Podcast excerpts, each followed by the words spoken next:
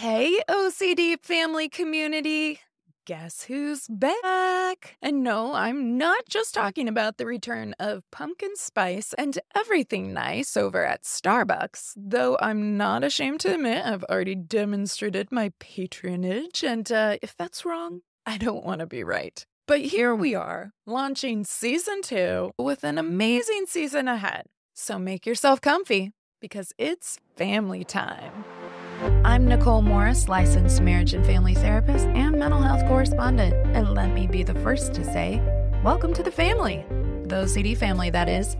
I am here to create a community of support for family members, spouses, partners, parents, adult children, as there may be adult words, and chosen family of OCD sufferers and their community. I've had over 22 years of experience in the mental health field, but please note that this information does not qualify or substitute as a diagnostic evaluation, therapy, or treatment, and it is presented on an as is basis. Please follow up with a qualified mental health provider in your area regarding concerns for yourself or loved ones. Thank you for joining us today. Now, let's get started. Alrighty. I can just say it feels so good to be back with the fam and doing our full length episodes, y'all. I mean, it was a busy but quick summer. And I'm really proud of the water cooler chats that published wherever you enjoy your podcasts and YouTube. I know folks like more condensed content at times, but I can honestly say those shorts took me like 10 times longer to format. I mean, I guess that's what happens when a therapist tries her hand at animation. But I have to say, I'm pretty proud of the end product and I managed to surpass my own expectations. And that is saying a lot because I'm excellent at giving myself unrealistically high expectations. It's true. But thanks again for everyone who joined us. And I'll note that I'm going to continue publishing over on YouTube if that's your thing. So you can continue to stream there if you fancy. And I'm working on adding the catalog from season one to our OCD Family Podcast channel on YouTube as well. So if you enjoy yourself some sound waves and subtitles, fam, I got you.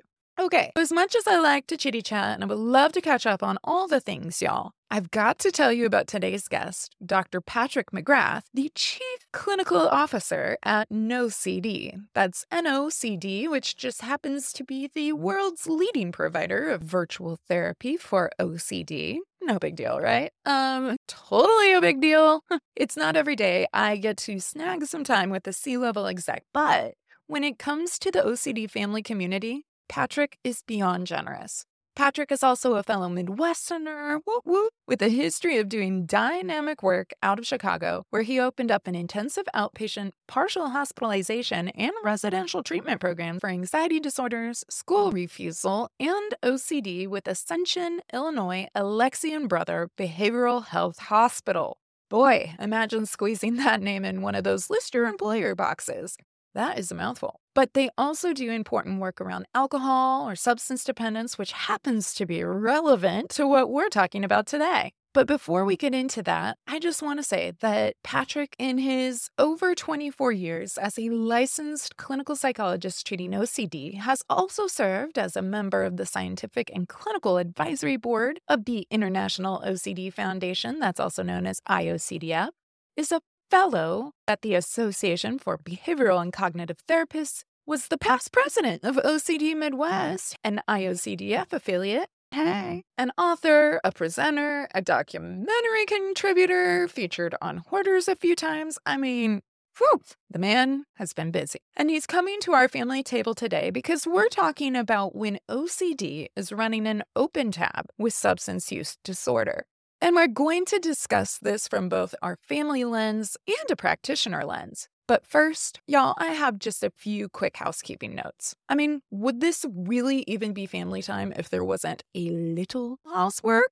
but seriously, I want to note really quickly that substance use disorder, or SUD, can bring up some very predictable yet familiar challenges to that of OCD. And to that end, I want to provide a brief trigger warning that we will be talking about suicidal ideation as well as referencing death. So please stream with discretion. And if you or your loved one is struggling with suicidal thoughts, you can dial 988 here in the States for the Suicide and Crisis Lifeline or your country's corresponding support service. Also, 911 or go to your local ER. you're worth it. Also, a special welcome to our new family here, especially if you're new to you or your loved one's diagnosis. I know wrapping your head around this content can feel like a lot, and I promise you're not alone in that. But give yourself some grace. Pause when you need to, or even take a break. It's okay. We'll be here for you when you're ready to move forward. Also, I'm mindful that we're all joining the discussion from different points in our journeys. The terminology can feel like a lot, the concepts can be a lot. And so, if you need a refresher and you're like, what exactly is exposure and response prevention, ERP, or anything else? Feel free to reference back to any of our dynamic episodes from season one or hit up a water cooler chat if you want a drive through version. And a friendly reminder that I always cite and provide links to support and resources mentioned in each episode over at OCDFamilyPodcast.com. Just look on the blog to find more info for the corresponding episode. It's free, and hey, it's available for you, fam. But first, let's bring it back to Patrick, y'all, because I can't wait to share more. Welcome back to the OCD Family Podcast. It's my pleasure to have Dr. Patrick McGrath with us today. Absolutely. So, we're going to talk about OCD today, but we're also going to be talking about substance use disorder. You were just on a panel at the 28th International IOCDF conference talking about this topic. And I think that it is really important because we see some overlaps, not only in the co occurrence or maybe even that domino effect of having a substance use disorder might trigger some OCD symptomology or vice versa, maybe coping with OCD with self medicating through substance use that can grow into that substance use disorder. And so I wanted to really start off there because also when we talk about what goes on for the family and loved ones, when your loved one is suffering from both OCD and substance use, there's a lot of similarities in what can happen in relationships, the amount of distress, some of the right. some of the very lovely, well-intentioned things that people will do to try and support their loved one that sometimes can also reinforce some of that. And so just wanted to start off by talking a broader overview for our family audience that's tuning in about the overlap and the prevalence of OCD and substance use disorder. Yeah, up to probably, I mean, some of the research shows up to almost a third of people with OCD will dabble in substances as a way to try to manage their intrusive thoughts and images and urges. Mm-hmm. You know, I think to my good friend Margaret Sisson, who lost her son Riley and started the Riley's Wish Foundation. And Riley had discovered at an early age that drinking the beer he found in his parents' basement or garage was a great way to shut his mind off for about half an hour. And mm-hmm. so that led to, over time, a dependence upon substances as a way to try to manage the OCD and the ups and downs that Riley went through and, getting help and getting treatment and even things that you don't think about. You know, I, I love the conferences and things, but the conference Riley went to was in Chicago at the hotel there. And when you walk into that hotel lobby, half of it's a bar. Right. Well, that was a real easy thing for people who have substance use issues to relapse on. And turns out I found out later there were people who I then treated when I started doing more work in this area. There were people that that night, uh, that weekend were had relapsed because it was just so easily available. And obviously every hotel that you're going to have a large convention, it's going to have a bar and a restaurant in it. So I think now it's more about how do you help people prepare for situations like that and why now there's even in 12 step meetings or an AA meeting at a lot of the conferences now just to make sure that people have the support that they need to not just go to the bar and hang out with other people and have temptations and stuff. So back to your, sorry, I no, you're good. a little bit there, but um, no, you're good. And I think it's a good point because sometimes even mini bars stocked yes. in hotel rooms, in the rooms, right? Mm-hmm. Yeah, yeah. So it's good to even call ahead and request if there is a minibar, could you please remove it from the room so that I don't have easy access? Right. Yeah. To that end, then, when we're thinking about the likelihood, you're saying roughly a third. That's pretty high. We'll at least dabble. And there is a difference between having some use and substance use disorder, but it is a mm-hmm. pretty mm-hmm. slippery slope in terms of particularly what kind Absolutely. of drugs or medication of choice that you might be engaging in. 100%. And it is amazing the similarities then when I opened up the Foglia Family Foundation Residential Treatment Center, and it ran for several years as treating people who have both anxiety, OCD, trauma, and substance use, uh, Mhm. or one or the other. But it was amazing to see the similarities between the two sides of the house, right? And and I could take all the language that I used for anxiety and OCD groups and Mhm. very, very easily apply it to people who had substance use issues and ended up then just doing a lot of groups together between the two because so much of it made sense. You know, why does somebody who is using substances continue to use substances? Well, because if they stop using and they go into withdrawal, it's really uncomfortable. Well, why does somebody with OCD do a compulsion? Because if they sit with an obsession, it's really uncomfortable. So there's so much immediate gratification that goes on between the two of what can I do to feel good right now? And that's take the drug or the alcohol or do the compulsion. And that gives me some relief for a little while until it comes back again. And then I, then I do it again and I do it again. And Right. you know, you see people who consistently do compulsions and you can see other people who smoke three packs of cigarettes a day because the moment that nicotine level starts going down even just a little bit, it's like, I need more. I need it. I need that shot back up again. Like, it's so uncomfortable to not have it at that level. So, um, Right. well, and you get that urgency feeling. yes. Also, I think an important thing that you're noting, well, at least I'm hearing, if we kind of zoom out too, is like there's those physiological triggers. We're not just talking about the thought processes, but you think about kind of those medical symptoms of withdrawal and still some of those Huge. physiological interoceptive cues that you can experience within OCD too.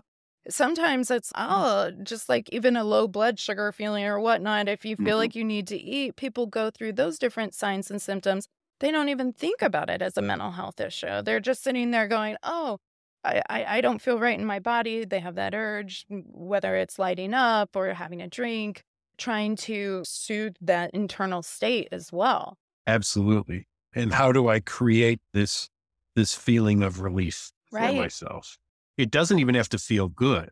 Right? And, and it, it, sometimes it doesn't even Right. feel good, but it does have a sense of relief. And we have to really differentiate those two things. Relief is not always feeling good or comfortable. At least this horrible feeling I had is not there anymore. This terrifically awful thought or image or urge that I was experiencing has temporarily left my brain. And there's relief from that. I still feel maybe shame and guilt that I even had it at all, but at least it's temporarily gone. And oh, now that I've talked about it, oh crap, it's coming back again. Kind of like I always keep my little pink elephant right here on my desk. He's always with me at all times. Yeah. the moment you try not to think of him, that is again. Right. Yeah. And it's, uh, again, it's striking the similarities. And I mean, so many people, OCD sufferers will be amongst the first, and OCD related disorder sufferers will be amongst the first to tell you it's not even about feeling good. Sometimes it feels No. terrible, but the idea of not doing it feels even more terrible. Yeah. Yeah. I call many people 5149ers, meaning 49% of me wants to change, but 51% of me is stuck doing the same thing because it's too scary to change that 2%. I'd like to make you a 4951 or where only 49% of me wants to stay the same and 51% of me wants to change. So sometimes that therapy is just moving that 2%. But you're so right in what you said because I've stood next to people who are washing their hands in scalding hot water, crying and telling me how painful it is. But that pain is just a little less than the obsession. Right. And therefore, even though this sucks, this other thing sucks just a little bit more. Mhm. And therefore, that's the thing that's going to get all the attention. And I'm going to do whatever I need to do to relieve that. Yeah, you know, it's interesting because as you were talking, and I have this as a note for later, but I was reading through, I went on a little bit of a deep dive through like Al Anon literature and, and Nar-Anon and these different support groups for substance use or drug use when you have a loved one suffering from an addiction. And some of the reasons why people haven't gotten started, and you know, should I get started? This was the same exact conversation on Al Anon website. Again, because it's such striking similarity. Like, yes, I could do something different, but what might happen if I go to do something different? Will they be unsafe? And the idea of what if that doesn't work? This isn't great, but it's what we're used to. And even this bad outcome feels better than trying something new that might also not work. And so it was talking through this language as I was looking at it, and I was just like, man, it's almost like the community we've created here is like an OCD anon in a way because we are the Hmm. support community around OCD. And there are just so many of those similarities where people are getting together and learning about, gosh, this is really hard, but it's really impacting me. It's impacting my loved one. And so, yeah, so it's a really important topic. One of the things that was really interesting, so I was looking through the handouts that your panel presented at this last conference, and I was looking at the stats with vets. I think a lot of times vets, people think of like PTSD, obviously, there is a lot of trauma for the men, women, all the people that courageously step into service. And not just here, we have an international audience, but certainly we have some unique circumstances that can pop up for veterans. But I found it really interesting, not just looking at substance use disorder, but looking as we're starting to look at the overlap and the prevalence, even with OCD. It was very interesting going through the research that you all presented and also a lot of really good research on body dysmorphic disorder, which is an OCD related disorder for anybody that's newer to the podcast, where both the phenomenon of I use because I have this or I have this and it's made this thing worse, like there's somewhat of that reciprocal effect that these two do not play well together, but they're besties in the way that they present. So, can you speak a little more to some of the research that you guys were sharing and some of the findings of how we're seeing that overlap coming together more than just even the observations that we were discussing? Yeah. So let's talk about veterans a little bit. Here's what you will see there. Why would OCD affect veterans? Well, Mhm. when you have some kind of traumatic experience, OCD being the opportunistic jerk of a disorder that it is, Right? Says, Oh, you've had something bad happen. Well, guess what? I can help you make sure that never ever happens again. Mm-hmm. And guess how we're going to do that? Mm-hmm. You're going to do compulsions. Mhm. Uh, Compulsions will prevent this thing from ever happening again. Right. Well, this is why you see almost a third of veterans with PTSD developing OCD. Mm-hmm. Now, what is one of the hallmark ways that people with PTSD deal with all the intrusive recollections, images, and how do they avoid things? Because that's a highlight of PTSD too. Substance use Mm-hmm. is very, very common. And it's not just veterans, of course, it's very common among many people who have experienced some kind of traumatic thing in their life that, again, you turn off the memory or the recall of the flashbacks. And, and I've even seen people manipulate their symptoms with substances who have trauma. So I've met people who use cocaine Mm-hmm. to stay awake because the nightmares are horrible. Yeah. And I've met other people who use tons of marijuana and alcohol. So they sleep all the time because the flashbacks when they're awake are so horrible. Right.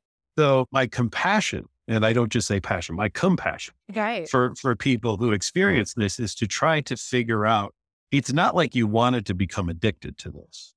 It's serving some kind of purpose for you, or at least it did. And now it's a monster of its own, right? Because Right. the addiction in and of itself is the issue and and you're maintaining that because the withdrawal is so difficult but what was the purpose of this developing how did this experiment begin what were you trying to overcome and can we teach you other ways to deal with that than substances Right. and can we allow for again exposure response prevention therapy which yes we use for ocd but we Mhm. can use for anxiety disorders and we can use behavioral activation based ERP for depression and prolonged exposure for trauma.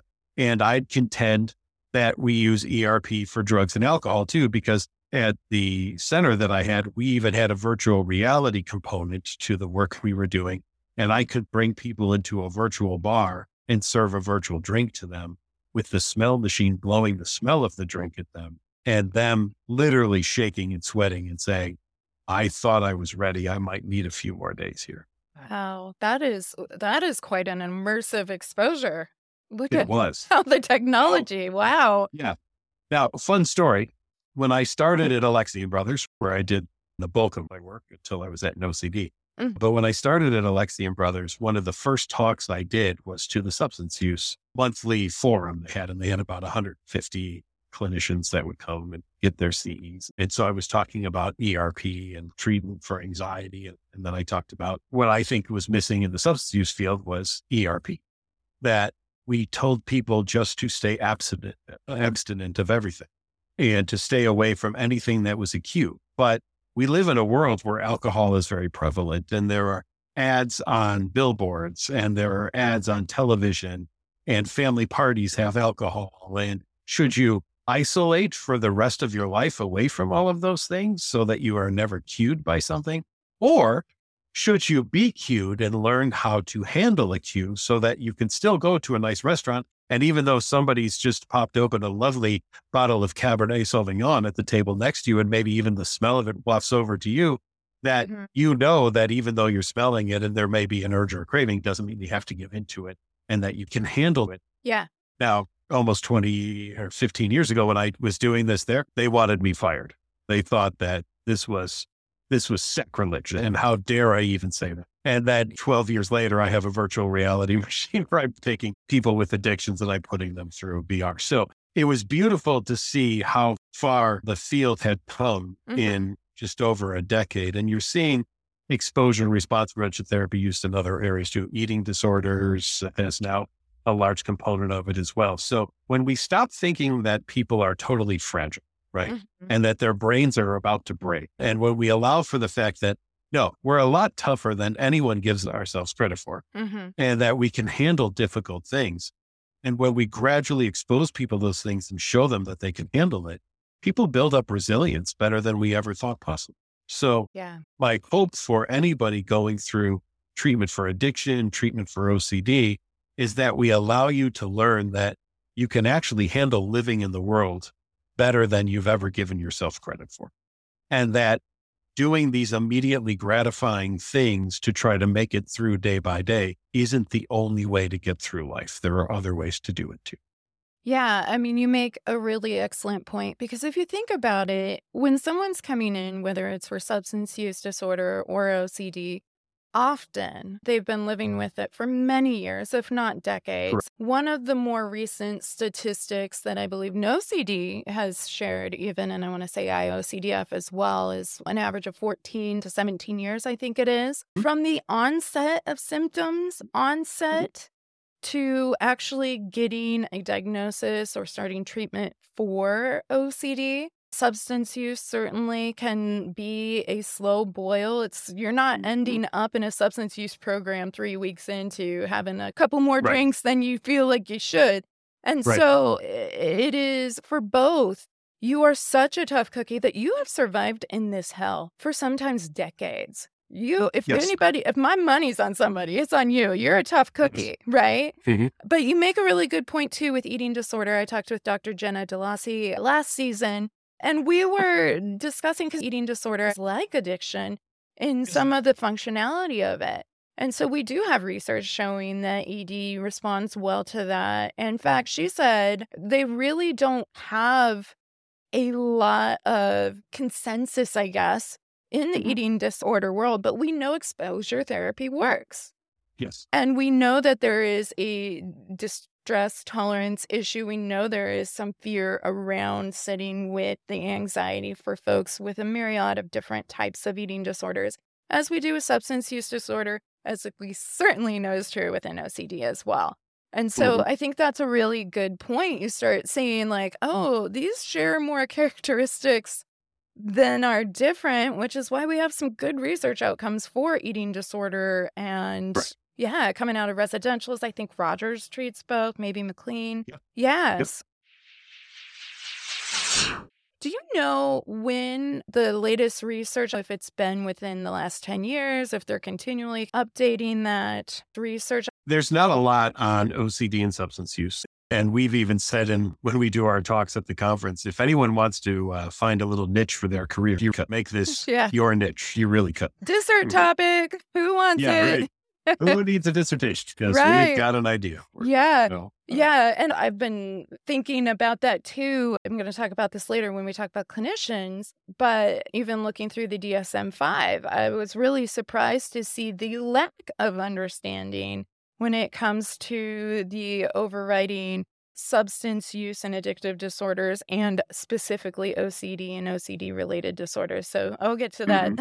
in a minute. But what I'm curious about, I actually was talking with a psychiatrist this morning about OCD, and he said, I don't know what documentary, but he was like, I was watching this documentary, and it was about a bunch of patients in France, and a lot of people in this inpatient unit on this documentary had OCD. And I thought, I don't mm-hmm. know if I've really ever seen OCD in our inpatient unit, which I'm going, oh, you've seen it. You've seen yeah. it. You just aren't aware. But what do you think it is about OCD? Because I came into OCD treatment after already working in the field for over 20 years. And I didn't know it. It was a it was a slide in a psychopharm class years ago. And so this is something that a lot of people struggle with and it goes by other names. It goes by anxiety. It goes by oh, I don't know. I'm just distressed about this relationship. Isn't that what dating is? Isn't that what relationship is? There can be so many different shades and subtypes yeah. within OCD. And so what do you think is the disconnect between the broader mental health community sure. understanding OCD? I could talk a lot about this actually. So let me give you an example. Mm-hmm. One time I remember watching the news during COVID mm-hmm. and all the newscasters were in one of the newscasters' backyard. They were doing it live from outside so they could be appropriately distanced from each other. And they were all mic'd up, but they were all 10 feet apart and everything. And one of the newscasters looked to the other one and said, Wouldn't it be great if we all just had a little OCD right now as a way to get through? And and I thought this would we ever go to, a, and I'm going to apologize for this statement I'm going to make right here, know that it is all just for example. What if we went to a group of people who were struggling with weight issues and said, Have all of you considered a little anorexia?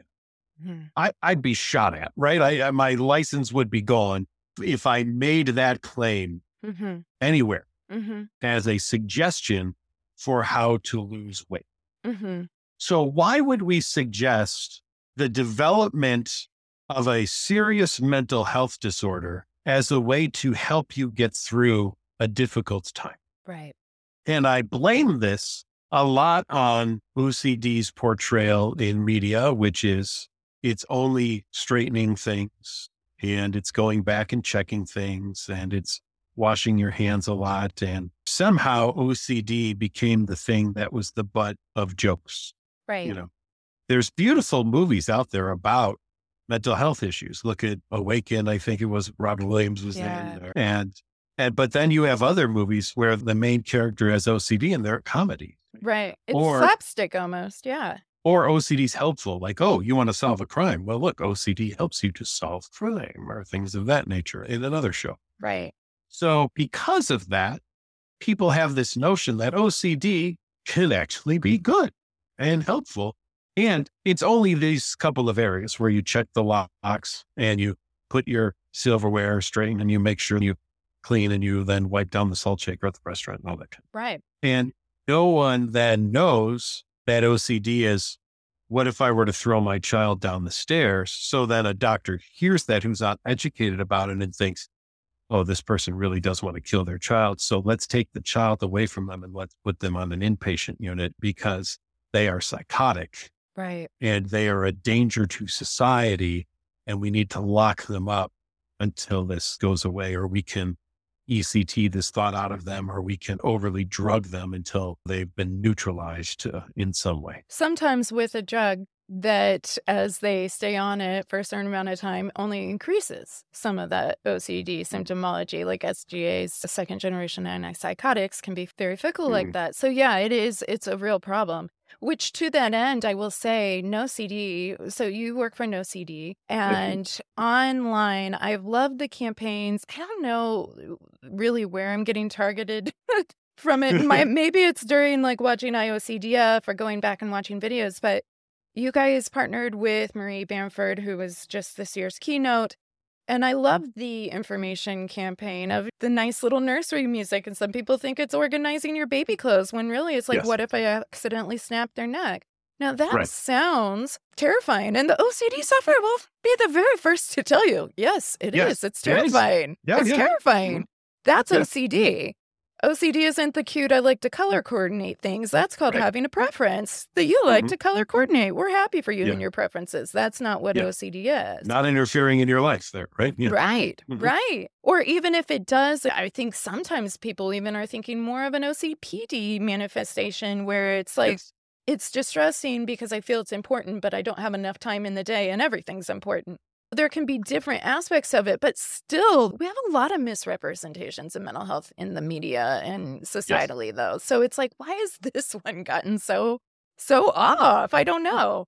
you know, doing this for now 24 years, it's always interesting to me. And I, I almost script out every conversation I have in the situation now because the moment somebody says, What do you do? And you reply, Well, I'm the chief clinical officer for the largest teletherapy company in the world for obsessive compulsive disorder.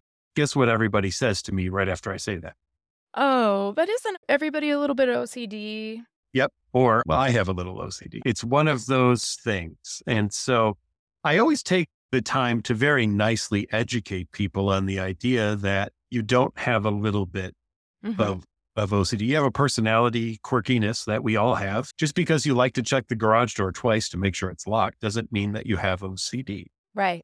Or, or that, like you said, you like to color coordinate your clothes. That, okay, great. So your, your hangers match whatever color shirt is hanging on them. Wonderful. Good on you, right? That probably takes an extra maybe five or 10 minutes of your day once a week when you do laundry Right. versus something that's at least an hour of your day or so significantly impacting your life that you're not going to work or school or having the relationships in your life that you would want to have because whatever the OCD is telling you has become the most important thing in the world. Yeah. And that to me, that the message has gone out that either OCD could be helpful to you or that it's really not a big deal is why so many people suffer from it. Because I've had patients who have said to me, I've been told by other doctors I can't have OCD because my house is messy, or I'm not washing my hands all the time, so I can't have OCD because everybody with OCD washes their hands all the time. Well, no, no, they don't. Right.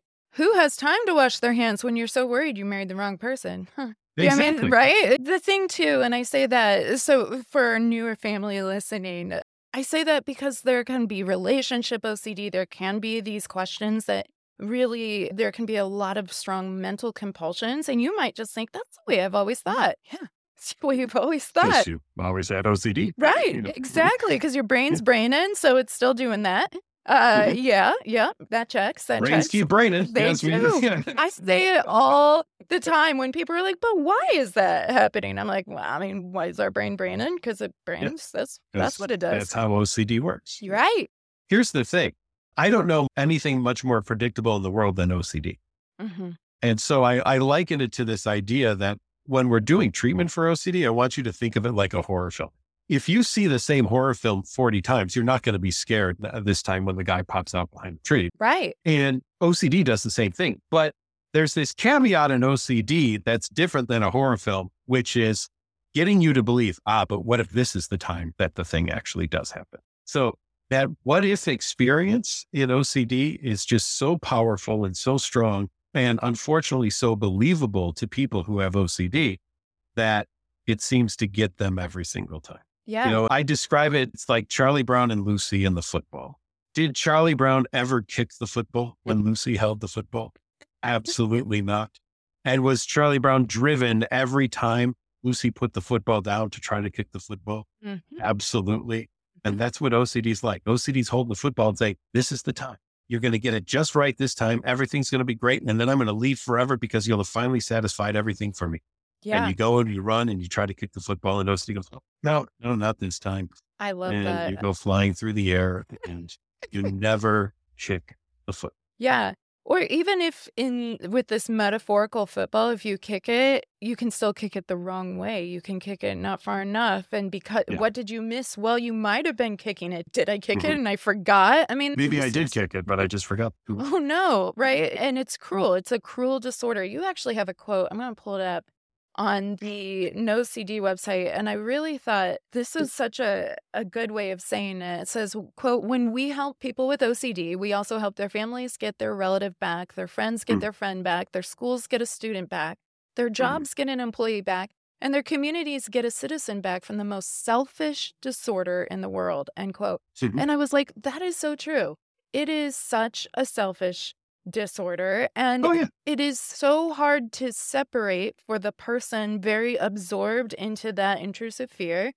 It is so hard for that person to separate, like, but what if it's not? Right? Like, what if it is this thing? The Yeah. stakes are too high, it's too dire, and it's really a crippling disorder. And so I similarly usually have a spiel that I say to Mhm. people in terms of like, but everyone a little OCD. No, Mhm. but it is an opportunity to educate. And I'm hopeful that the more conversations we get to have, you have to hope that will Yeah. that will spread in a grassroots way and help change thoughts a little bit. And you have to say that so nicely too, because OCDs can interpret that and say, oh, see, people think you're selfish. No, no, OCD, you're the selfish jerk, not the person who has you in their brain. It's you. Right. You're the thing. So Right. I tell everyone, I really like you, but I sure hate your OCD. And I'm going to treat it like the jerk that it is because it needs to go. And there's going to be times, and you tell me if you feel this way ever, there's going to be times you're going to feel like, was he saying that about me? And I'm going to tell you the answer is I'm talking to your OCD in those situations, right? Yeah. But OCD is always going to turn around in your brain and go, that guy doesn't know what he's talking about. I mean, why would you want me to go away? I'm, I'm here to help you. If, if I'm gone, look at all the horrible things that could happen. I mean, you stop doing compulsions and man, poop is going to hit some fans Mhm. and fly everywhere. And I've, I am what has kept you safe and secure and alive all these years. How could you ever get rid of it?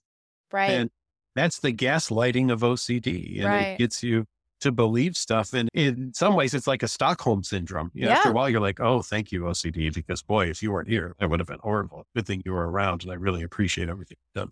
It's interesting because in my fun off time, I find it interesting to like learn about cults and different things. I have clients that have escaped from that cult think, that Mhm. group think mentality. And it's like, yeah, absolutely. There is an odd sense of comfort. Even I would say, you know, when when you look at some abusive relationships. This doesn't condone abuse by any means, but knowing what to expect, having that predictability, even if it's hard, even if it's painful, people start to lean into that, go, oh, well, maybe that's going to lean me towards some certainty here. And I'd rather, even if a bad thing's going to happen, know it's going to happen than be caught off guard. And so, yeah, that Stockholm syndrome, or whether we're talking kind of about that cult mentality, I mean, we can get stuck in that and be imprisoned in our own heads here mm-hmm. around that kind of thinking. And so I, I hear this, I'm sure you do. too. I wouldn't that this person has OCD. You don't act like you have OCD because they're looking for this caricature that you were describing before. But a lot of people are suffering with such intrusive thoughts, intrusive fears, intrusive images that they were like, I don't want to tell somebody that I had that thought because, like you said, is CPS going to come take my kids away? The last thing I ever want to do is hurt my kids, but I'm terrified that what if I do? And then sometimes we see that happen. We look across our BIPOC community and some of the very real event issues they have to deal with still with the intersection of how they're treated. Are they going to come in and just be like, yeah, I'm afraid that I might kill somebody? Let's lock Can we this get the person keys up. to lock this person up, please? Yes, Exactly, I mean, that's what, exactly. Mhm. Right. Yeah. Stand here. We got uh, just one sec. Oh, we'll help you. Nice slippers do you wear, by the way? You know, right. Right. And that's a very real fear. And Hundred so, percent. And, and so it's a tricky part to this treatment too, because going out and saying that it takes so much courage to speak up even in your own community, in your own Yes. home sometimes, let alone what's going to happen if I say that to my therapist. Or they, they Absolutely. I don't know. I signed a consent at the beginning of Yeah. this. If, if I'm in Mhm. danger, if I'm going to be in danger to somebody else. So, yeah, I mean, it's it's really really tough. So when we think about substance use and we can think of this altered state of thinking where there can be a lot of these distressing thoughts and fears and we can put some gasoline on this fire, especially if OCD was already a brew there. But even if it wasn't, we can see some of the side effects of the substance folks are using or more of that symptomology coming out. Can we talk about how OCD and really substance use disorder as well, how that affects that family system. And some of the common traps, if we think about OCD being Lucy yanking that football, some of the common Mm. traps that these two disorders share when it comes to how it affects the family and how it affects relationships. Yeah. I mean, so many families are walking on eggshells trying not to create any stressors at all in the home. Mhm. And then they become more and more limited in their life too. I remember getting a call one time from a mom who said, We're uh, controlled by the OCD. We can only use one bathroom. When we come in the house, we have to strip down to robes when we come in the garage and change clothes in this one area. And Mhm. everything has to be laundered. And, and my kid uses this bathroom only, and we're not allowed to have friends come over or family and everything. And I said, So your kid's in charge of your household then? And the mom said, No, no, I mean, it's my house. I like it. And I said, Okay, well, then just stop doing all of those things. And she paused for a moment. She said, Damn it, it's in charge of my household. and then I corrected a little bit more. I said, Well, I'm going to make that even a more precise statement. Your kid's OCD is in charge of Right.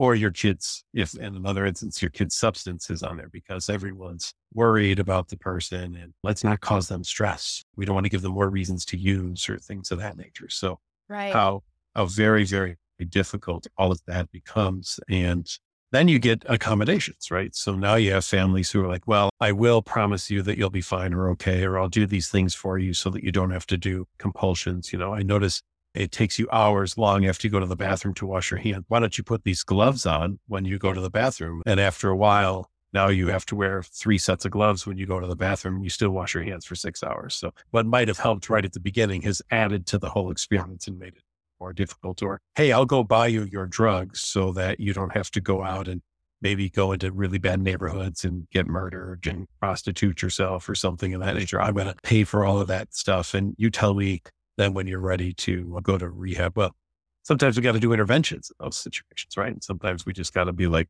listen, this detox is going to be really uncomfortable, but it's going to be the best thing for you as well, too. So yeah, a lot of families just feel like they've been hit by a train, yeah. you know, and they don't know what to do. And the things that they try because they seem on the face validity of them to be the best things to do, like promise people with OCD they'll be fine or okay. And those all turn out to be things that actually make it over time probably worse than better. right. And then they have the guilt about maybe we should have done that, but you didn't know that you weren't supposed to do that. You did what you thought you were supposed to do because it was going to help in the moment. And it did help in the moment. Unfortunately, the hidden evil in all of this is that it also made it worse in the long term. And nobody talks about that. Nobody would know that. And so that's where our education has to come in with people about what do you want? Do you want immediate relief from an uncomfortable situation right now? Or do you want to learn how to handle things in the long term? And unfortunately, it's hard to do both of those at the same time. You're really going for one or the other. Right. Yeah. A word I will often substitute for compulsions, especially when I'm doing some of the psychoed in the beginning of treatment with families, I will say safety behaviors. And you think about the Amen. function, mm-hmm. right? The functionality, both in substance use, whether you're like, I don't know, because, you know, there's fentanyl and a bunch of this stuff. And what if they're like medically dead? And so, no, well, I would never That's how Riley died in Riley's Wish. That's it, it was fentanyl. Yeah. And so you might go, well, I don't want them on it, but if they're going to get it somehow, then I'm going to make sure they're getting Mhm. something that's not going to quote unquote hurt them more, even though I know this is Mhm. hurting them because I'm terrified they're going to die. We look at. Different safety behaviors. You use the one with the gloves. That's a great example where you come by it honestly. And it's one of those things, it's an opportunity for us to say to family members, you know what? Thank you for loving your person so much because this came out of love and concern. And you can still love and have concern for them. We're just going to shift the script here so that Yeah. OCD isn't the one stealing that love and concern that you're trying to give to your loved person. Eh, because it, it can be so hard for families kicking themselves, going, I didn't know. I didn't know.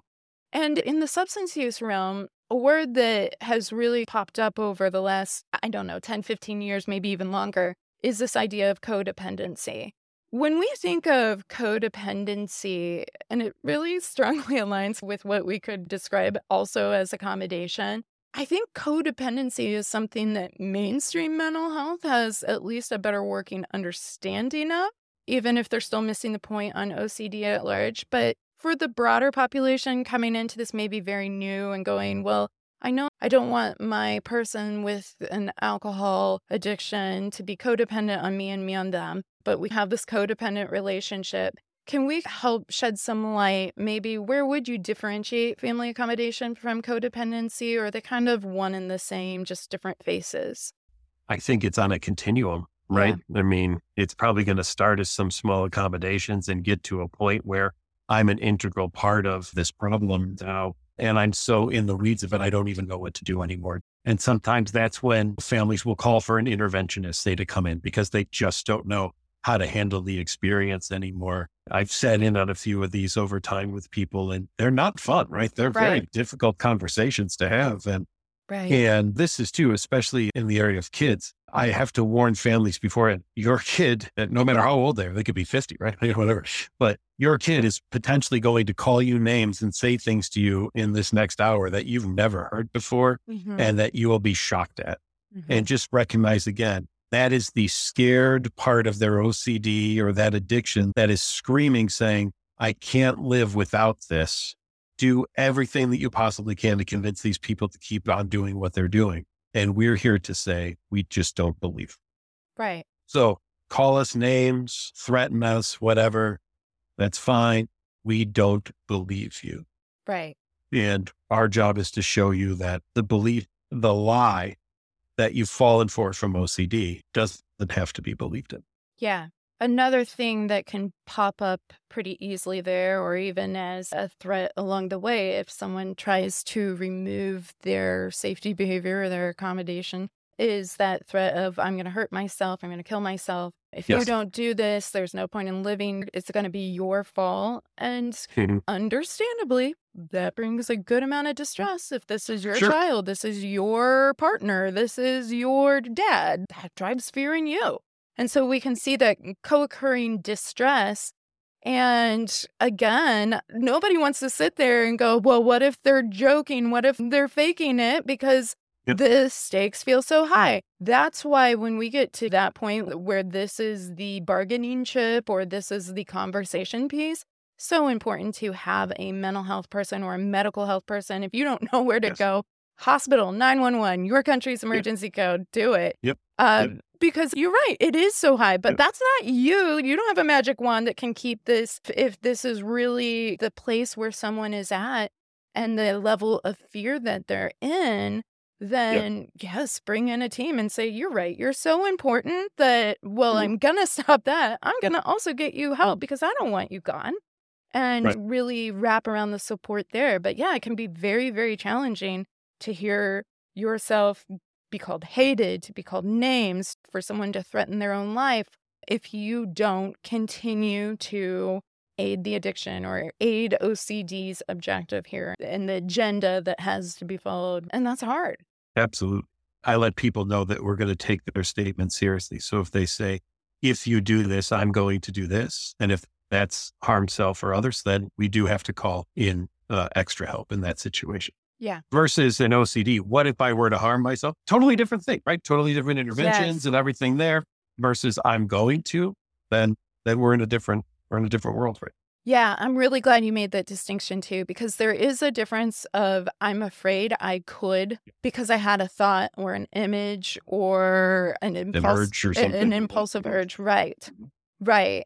And in fact, I'm I'm working with our local IAP right now, just setting up a lunch and learn for their little C sessions to go, mm-hmm. hey, what is harm OCD? Right? Because we see that a lot when people are hospitalized. And so it's different. If someone's going, hey, I'm like so desperate to have the drink. I'm so desperate for staying here and not leaving because it's contaminated or whatever the situation is that I'm going to hurt myself. That's very different than what if I could and I'm feeling distressed exactly. about that. Very yeah. different things. Right, mm-hmm. exactly. Mm-hmm. And so ultimately, here's the good news. You don't have to know how to deal with the stakes are high. Let's get them to somebody that does know how to deal with those high stakes and keep your person safe. So, yeah, I think that's a really important point so, within the addiction community, within the substance use community, well, there's a couple things actually. You guys had a couple questions that I thought were really, really helpful. And this is also on, it looks like the OCD Substance Use Disorder Special Interest Group site. But it was a couple different questions that you could add in when you're doing your clinical interview or your intake paperwork, in addition to whether you're using your Y-BOCS or your CY-BOCS, to be able to assess for whether you are a substance abuse counselor or not you can at least refer to somebody that knows a bit mm-hmm. more about this. And this is a fantastic set of questions.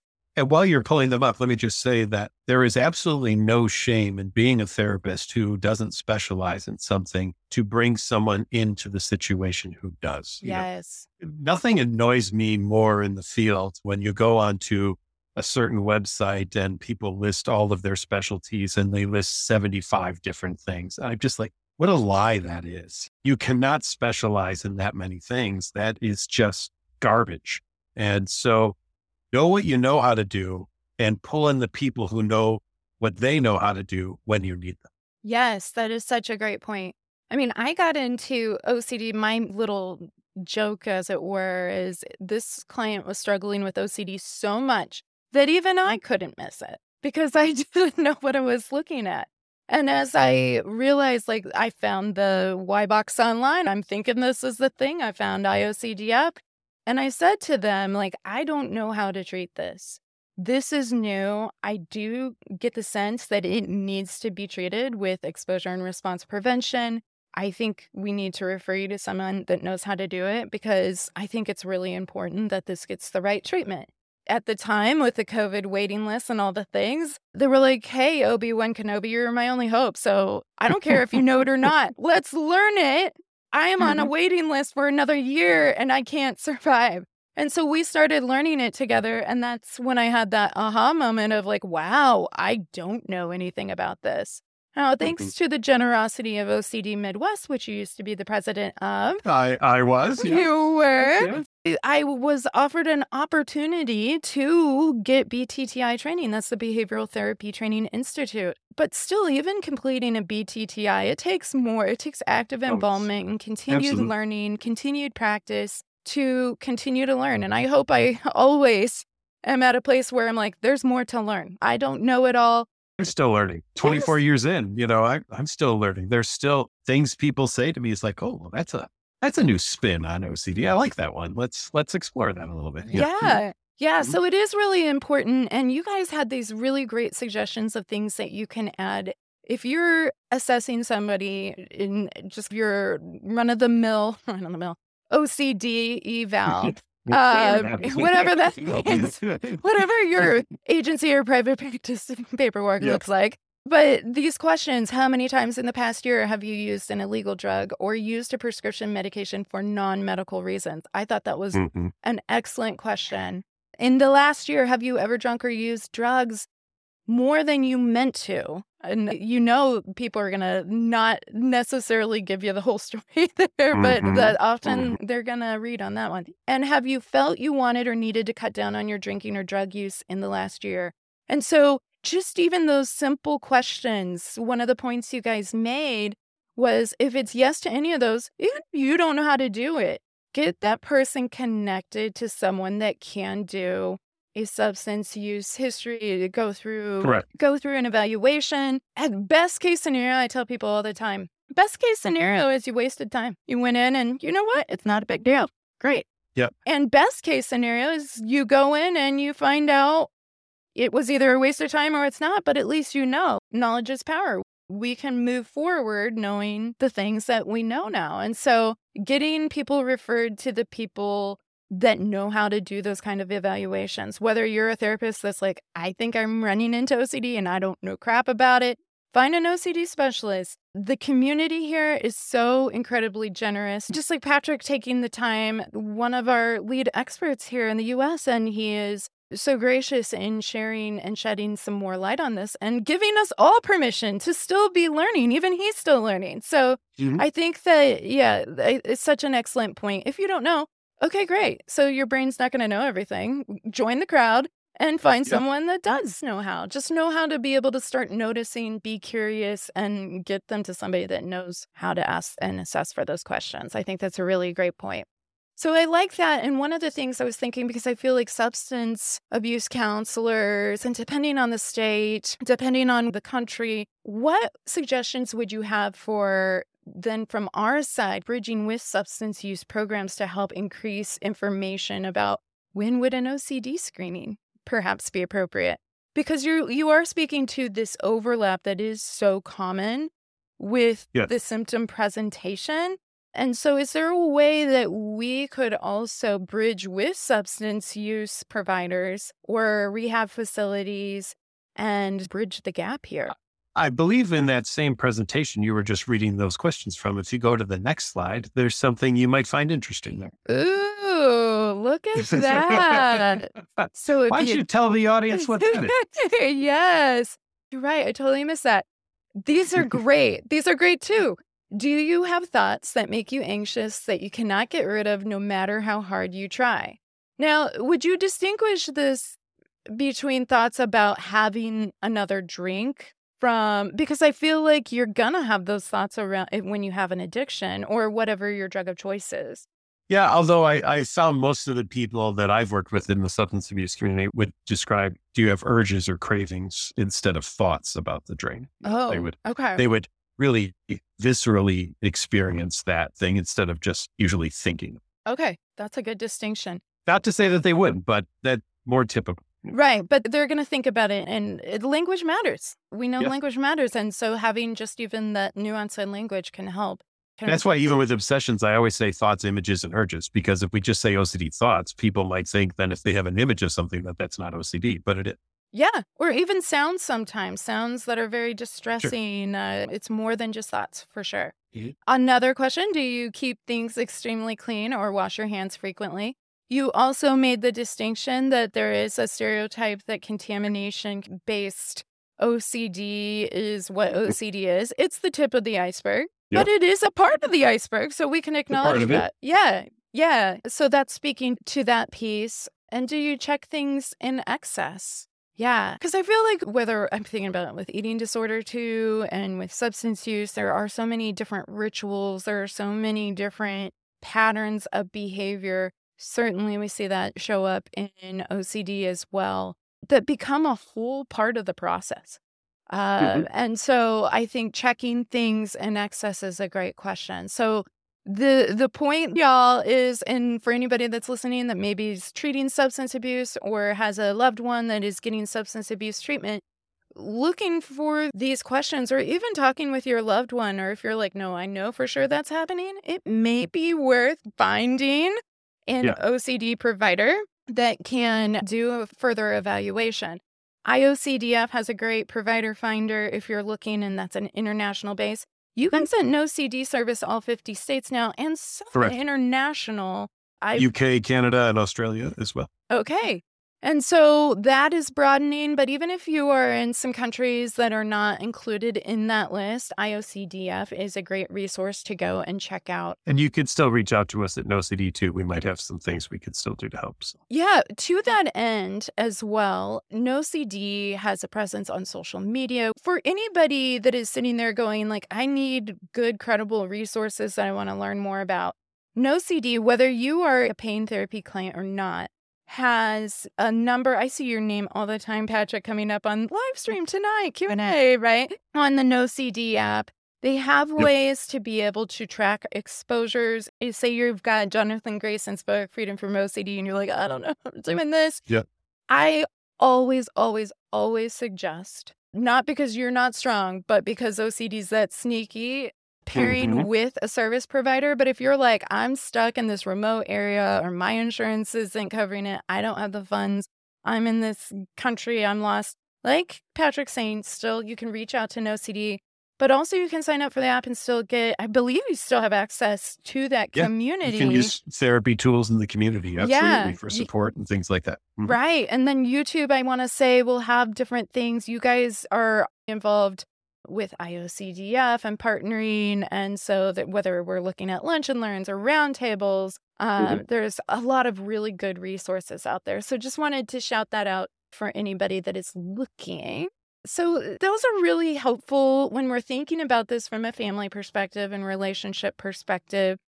I think another big piece to hit, and I try to hit in treatment, is also giving yourself some grace. Whether you're the sufferer or whether you're the family member, this has been holding you hostage for how Mm. long? Days, weeks, years, usually Mhm. decades, right? Mhm. And so, some grace, you have been hanging on and you are a tough cookie, but it's okay. We we can't know what we can't know and even once we know, I'm sure you have these experiences as well. But I know in my process of learning and even facilitating ERP, I can go, well, that didn't work. Well, that was a mistake. And we learn together. Mhm. OCD is Mhm. sneaky. It's Mhm. sneaky. And so we learn together. And so there is a huge component, I think is really important of giving ourselves grace. One of the things you guys talked about in the presentation too, and we've talked a little bit on the podcast about ACT, so acceptance and commitment therapy. We speak from a really in this community in really embracing value driven living, right? We want to live to our values, not to what OCD is going to say we need to do to survive, maybe. But also, you guys talked about this in terms of, I thought it was really interesting. You guys talked about it. There was a mention of experiential avoidance that sometimes caretakers will have. And there were some studies around even how ACT has been helpful for the support community in going, how can I live to the value of loving my person, not giving in to OCD's bullying demands, Right. and have some compassion on myself. And so, can you speak a little bit to? I thought that was a really interesting Sure. study. I'll, I'll just I'll give an example here. yeah.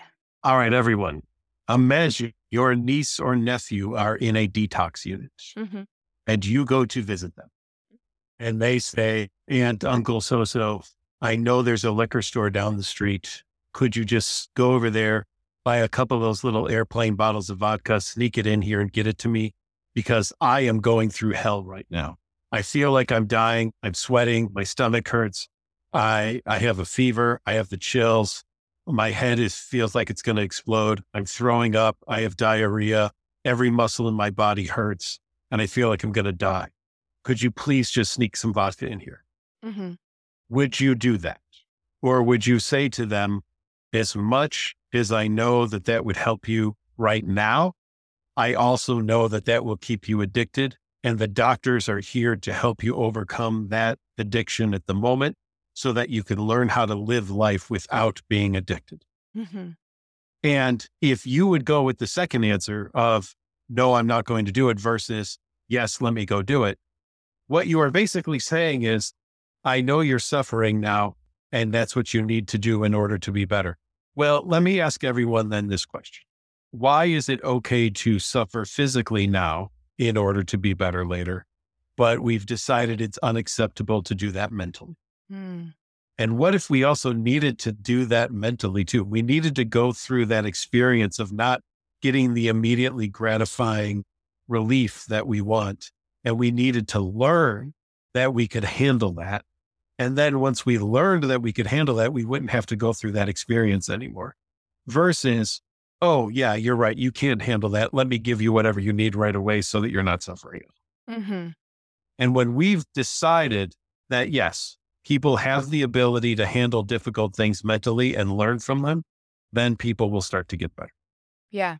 Yeah. It's powerful. And what you're alluding to, too, is when we're talking about exposure and response prevention, which again is the treatment that is offered through NoCD throughout the United States and in the UK, as well as you said, Australia. And was it, well, Scotland's part of the UK? Canada. Canada is that it really helps with understanding that this learning in the brain is actually getting reinforced Yes. by engagement in the compulsions, which is why we expose ourselves to the distress as unpleasant as it is. And Mhm. we resist the compulsion. We have that prevention of that typical response, and it creates new learning in the brain.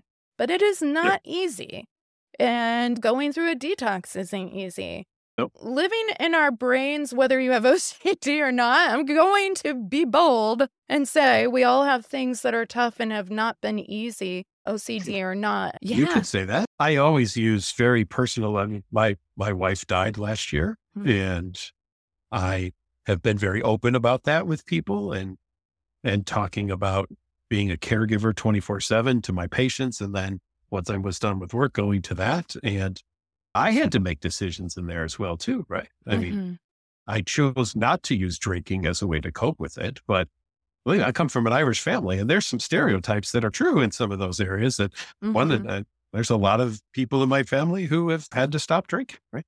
There's also tough decisions to make. The hardest day of my life was when I called both families together and held a family meeting and said, I can't support Susan going through any more treatment because all I see is her getting worse as she does more treatments Mhm. versus everyone else who would come over and who would see her just for a little bit of time and might notice that she could rally when they were there. But when they left, the hell I had to deal with after they go.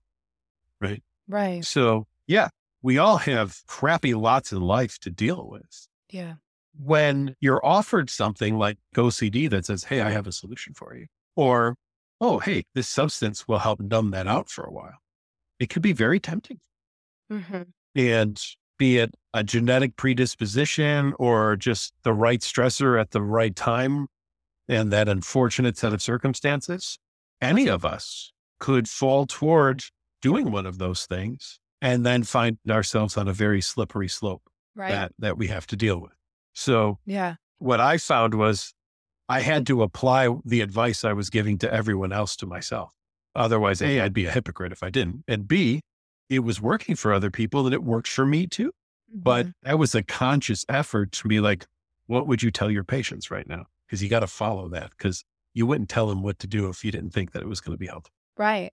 And often the safety behavior has the illusion of being the easier choice, right? It's like Yes. uh it's accessible, maybe Yes. it, it, it's within reach. We get into the mentality of like, oh, just this one time.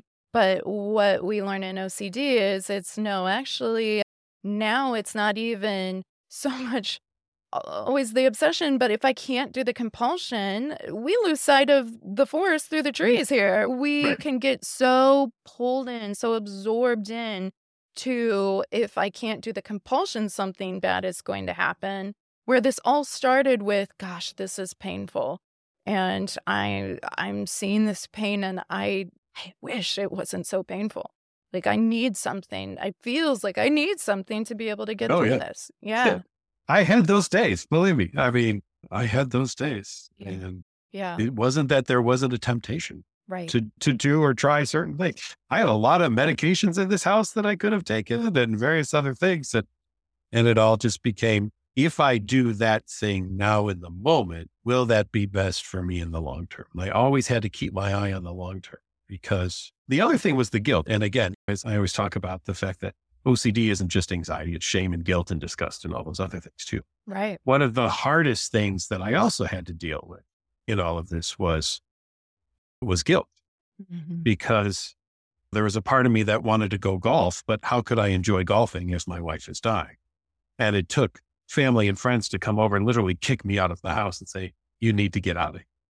And Mhm. again, that was a piece of advice that I had to realize that I'd been telling other people that I had to follow for myself, which is if you don't take care of yourself, you're not going to be any good for anybody else.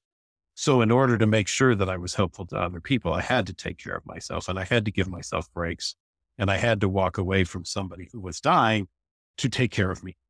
And on the surface level, that can sound very selfish, but on an emotional level, it made me better for her when I was back. Well, and you can't take care of someone if you're at zero. You can't. well, yeah, right? yeah. When the tank's empty, it's empty. Yeah, I mean it's it's a little bit of that cliche, but I think a lot of us in this field use it because it's spot on to the whole oxygen mask analogy. You go on Oh, an airplane Totally. Mm-hmm. and if you've ever traveled with a small child, first of all, you're my people. I get it. Second of all, what are they going to say? They're going to come up or a dependent adult, they're going to come up to you and say, please make sure you put on your own oxygen in the case of emergency. I don't Yes. know any of us that have heard this spiel have ever really had to pull on the oxygen mask. But in the case of emergency, you have to do this because guess what? If you pass out because you didn't get your oxygen mask on, you can't help little Timmy. You can't help exactly. your partner. You can't help your wife. And so you have to, whether it's drug addiction, whether it's OCD, whether it's some other uh, terminal illness or a medical illness or autoimmune thing, whatever, pick a thing. Like you have to, as much as it's going to feel hard and you're speaking to that guilt piece, it's real. You have to take care of yourself or you're not going to Yeah. be there to take care of someone else. And we're not necessarily the superheroes that we always think we're going to be in those situations. You know, I don't know if you remember, do you know Payne Stewart? Does Mhm. that sound familiar to you? Mhm. Okay. So when, when his plane, uh, the whole ox thing happened and he died in the plane crash, I just watched a special on it and it was fascinating because all the windows in the plane were frosted. So it's somehow depressurized instantaneously. And if you didn't take a deep breath right before that, physiologically, you have four seconds of oxygen in your brain and 15 seconds of oxygen in your lungs, which Mhm. means at most you have 19 seconds to put that mask on. Mhm. right? Mhm. And in that situation, there was a catastrophic failure in the plane and it changed the way that we do things in flights ever since that flight. And so nobody survived it because they realized there were some mistakes that had been made in how you do checklists and things like that. But I was just so captivated by that notion. Yeah. Yes, you could train yourself to be a deep sea diver and hold your breath for minutes at a time. But those are really, really trained people. Practice that for years and years to be able to do that. Those of us who are just normal, average old people, Mhm. 19 seconds. Right. And when your brain is bathing in some cortisol because the stress level goes up, you can know all the right things. You Yeah. could know 19 seconds and you could still be like, "Uh, it's a challenge. It's It- also why you practice. it is why you practice as well. It's why you practice and maybe even do some VR around that with some scent machine. Right. There- Well, it's why we do ERP more than one time. You don't Yeah. just do it one time and think, I got it. No, because you are going to in the future sometimes. Do you go back to the old way of doing it or do you go back to the way you practice with ERP? Well, to make it more likely, you go to the way you practice with ERP using inhibitory learning, right? The recall of the new behavior instead of the recall of the old behavior. You continuously practice the new behavior until it becomes second nature. Yeah, yeah, absolutely.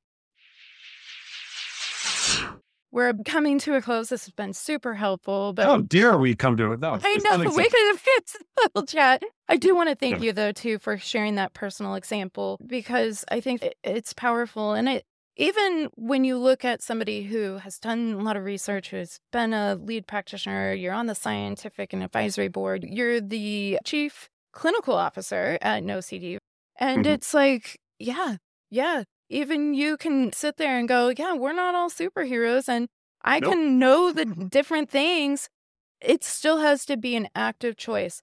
And mm. there's no shame in going, you know what? I gave into that. Why did this person give in and I didn't? You know what? Our brain's braining. And when people are in that space, when they're in that heightened distress and they're in fight, flight, or freeze mode, they're just trying to survive. They're not thinking about all their education. They're in those 19 seconds. I bet they're not thinking about the documentaries and all the research and right? They're they're reacting in real time. And so there's no shame in that, but it doesn't mean we can't change the way our brain has learned to respond. And so we're not going to change our neurochemistry. I don't, you know, we're not to that part of the future with like Star Trekky things where they're like, okay, you're good now. There you go. Right. Mhm. Right. So until that gets online, if you grew up when I did, you really thought the 2000s were going to be a lot more impressive than they've been so far. They're like, we'll be flying around and all these things. But yeah, our brain's going to brain. And so it's about how do we change the learning in the brain? And that makes a big difference. So this is quite the transition. I pulled out my DSM 5, my little like uh, Hello, DSM 5. handy guide, right? Not the big old Mm-hmm. honkin' uh, honkin' one, but just the little one. And I was looking at some of the changes, some of the nuance changes, because I grew up uh, professionally on the 4TR.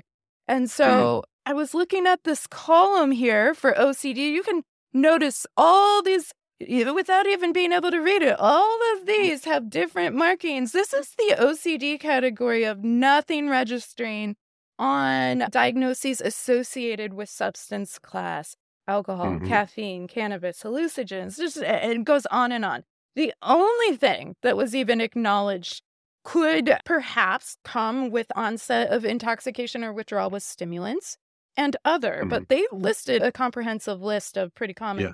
Things. And so I thought, how interesting is part of why I was like, when did that research come out? Because the DSM updated and it was prolific, right? At the time. In 2013, out of the American Mhm. Psychiatric Association, we have a whole column where we can look at all these different things. And OCD is the one where we know, we know it's different, right? So that's part of the frustration too. And we, we touched on it a little bit earlier of like, what do we do to bridge that gap? I know that there is an OCD special interest group. Well, yep, there's that's many. why we founded it. Stacy Conroy and I and uh, founded it, and you know, thanks to Kelly and, and Lauren and some other people, Alexandra, who are just really helping us out as well too to promote things. But we try to get a talk at the conference every year, mm-hmm. and we we do a webinar on the second Monday of the month through NoCD on OCD and SUD, and we have the website and just trying to gather more and more information or trying to convince people that this can be a really fascinating career to investigate something that needs more investigation. Yeah. So if mm. somebody, if, you know, the needle in the haystack listening to this is like, you know what, mm. I have been trying to brainstorm what mm. direction I'm going to take my dissert or, or a master's thesis. Would you recommend having them go to the website? I'm going to put this on the blog post.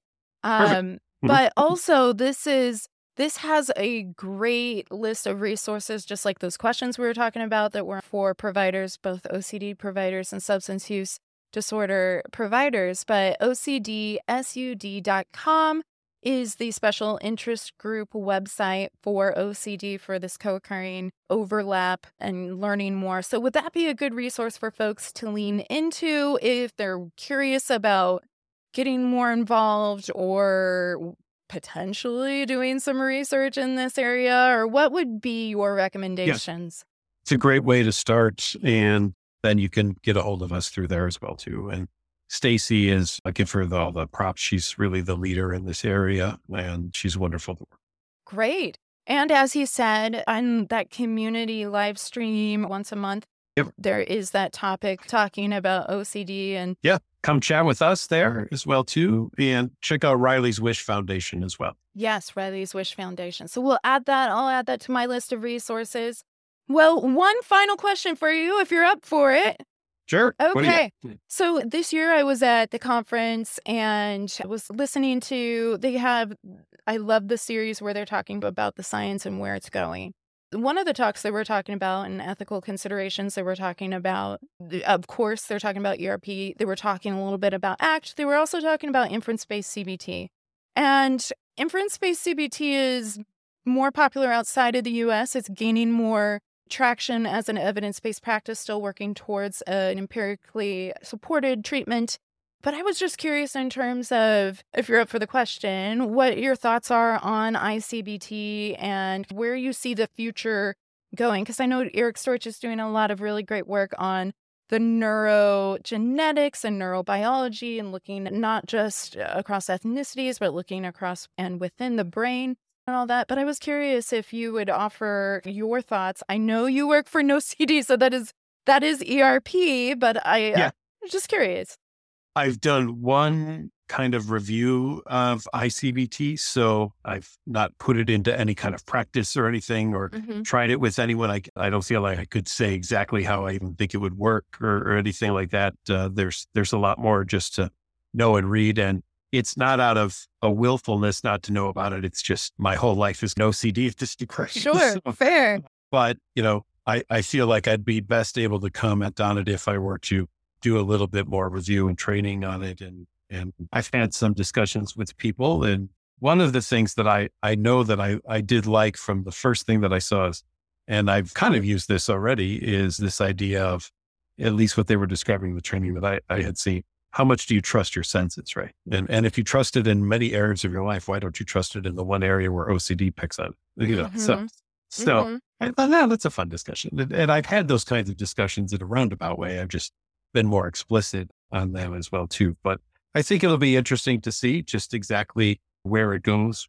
Will there be peer reviewed research and what will come out and, and all of that? So let's give it time and see where it goes. Yeah, well, I'm excited to just see uh, with all the research that is being done, ICBT included, but also with I'm really anxious to see what happens with the Latino study, with trying to really extend beyond the Western and North American population that we've had for research. samples up until this point and really continue to grow.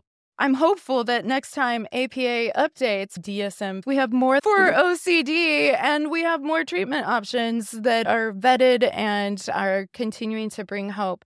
But you certainly have brought a lot of hope, and NoCD has brought a lot of hope, especially.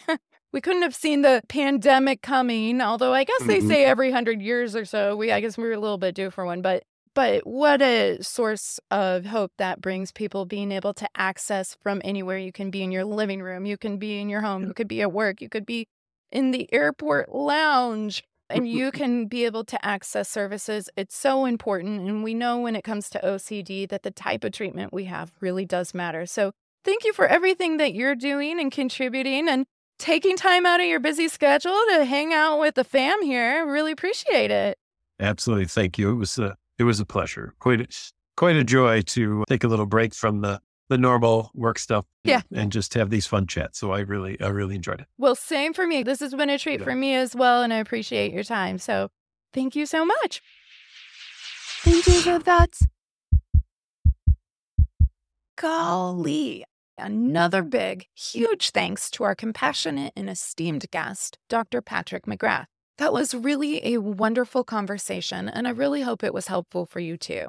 So, this brings us to my intrusive thought segment, which is the application segment of my show, because y'all, we're family. And I don't know about your family, but my family loves to pack a plate and send it with you out the door, or hand you some item that was yours in fourth grade for an untimely reunion. so, uh, there's that. But I carve out time every episode to try and apply the content that we have discussed during our time together. Because sometimes we hear things and we're like, yes, I get it. Or no, no, that's tricky. What? Or wow, this this really makes sense to me. But what do I do with that? How do I use this information and translate it to real life?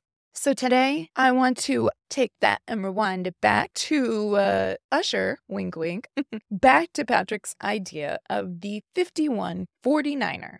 I mean, I love this because sometimes, y'all, when we think of change, it can feel like we're saying 100% of this needs to change. And that goal, that unrealistically high goal, doesn't feel possible. But change doesn't have to be 100% to be effective. Like Patrick said, going from the 5149er to a 4951er, where perhaps 49% of you is compelled to be stuck, to do that compulsion, because what if but a 2% shift, a 2% shift, fam, towards change? Now that is doable. So, my question for you is this What little shifts can we embrace today? We don't have to pivot 180 degrees. We don't have to move mountains.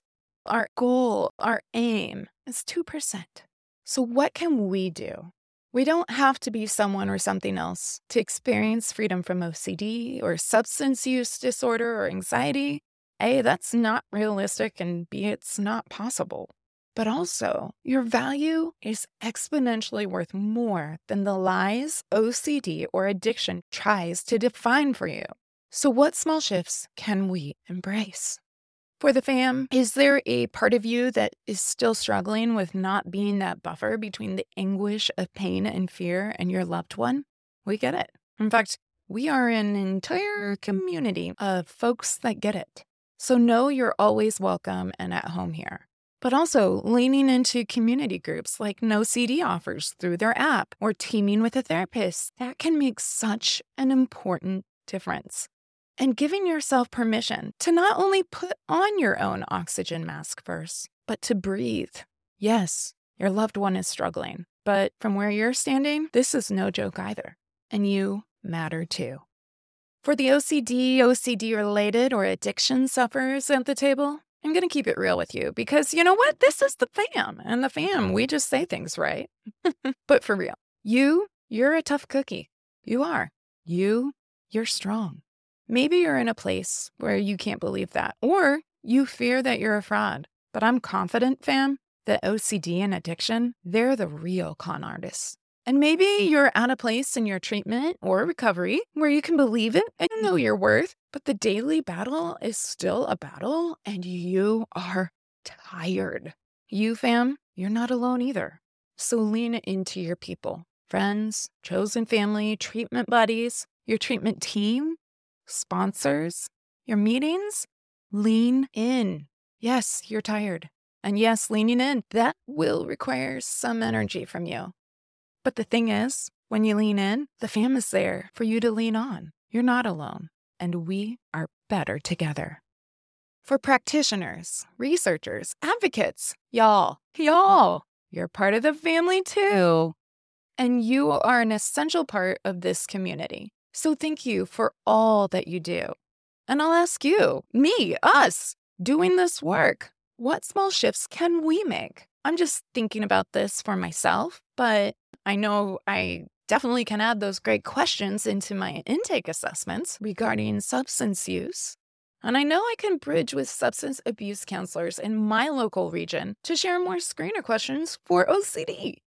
In fact, I'm working on a lunch and learn presentation for my local behavioral health hospital provider, and you bet those questions are making the slides. But there's always ways we can continue to grow in our training, in our understanding, in our clinical practice. But y'all, with that, my heart and my head are full with all of this great content. All the resources that we chatted about today are available over at OCDFamilyPodcast.com, so definitely check that out. And join us again next week because, y'all, I have a rare interview with Dr. Frederick Aardema, one of the co founders of inference based cognitive behavioral therapy. So definitely join us next week for another family chat with Fred because here, there's always a seat open for you. Thank you for joining me and our OCD family community.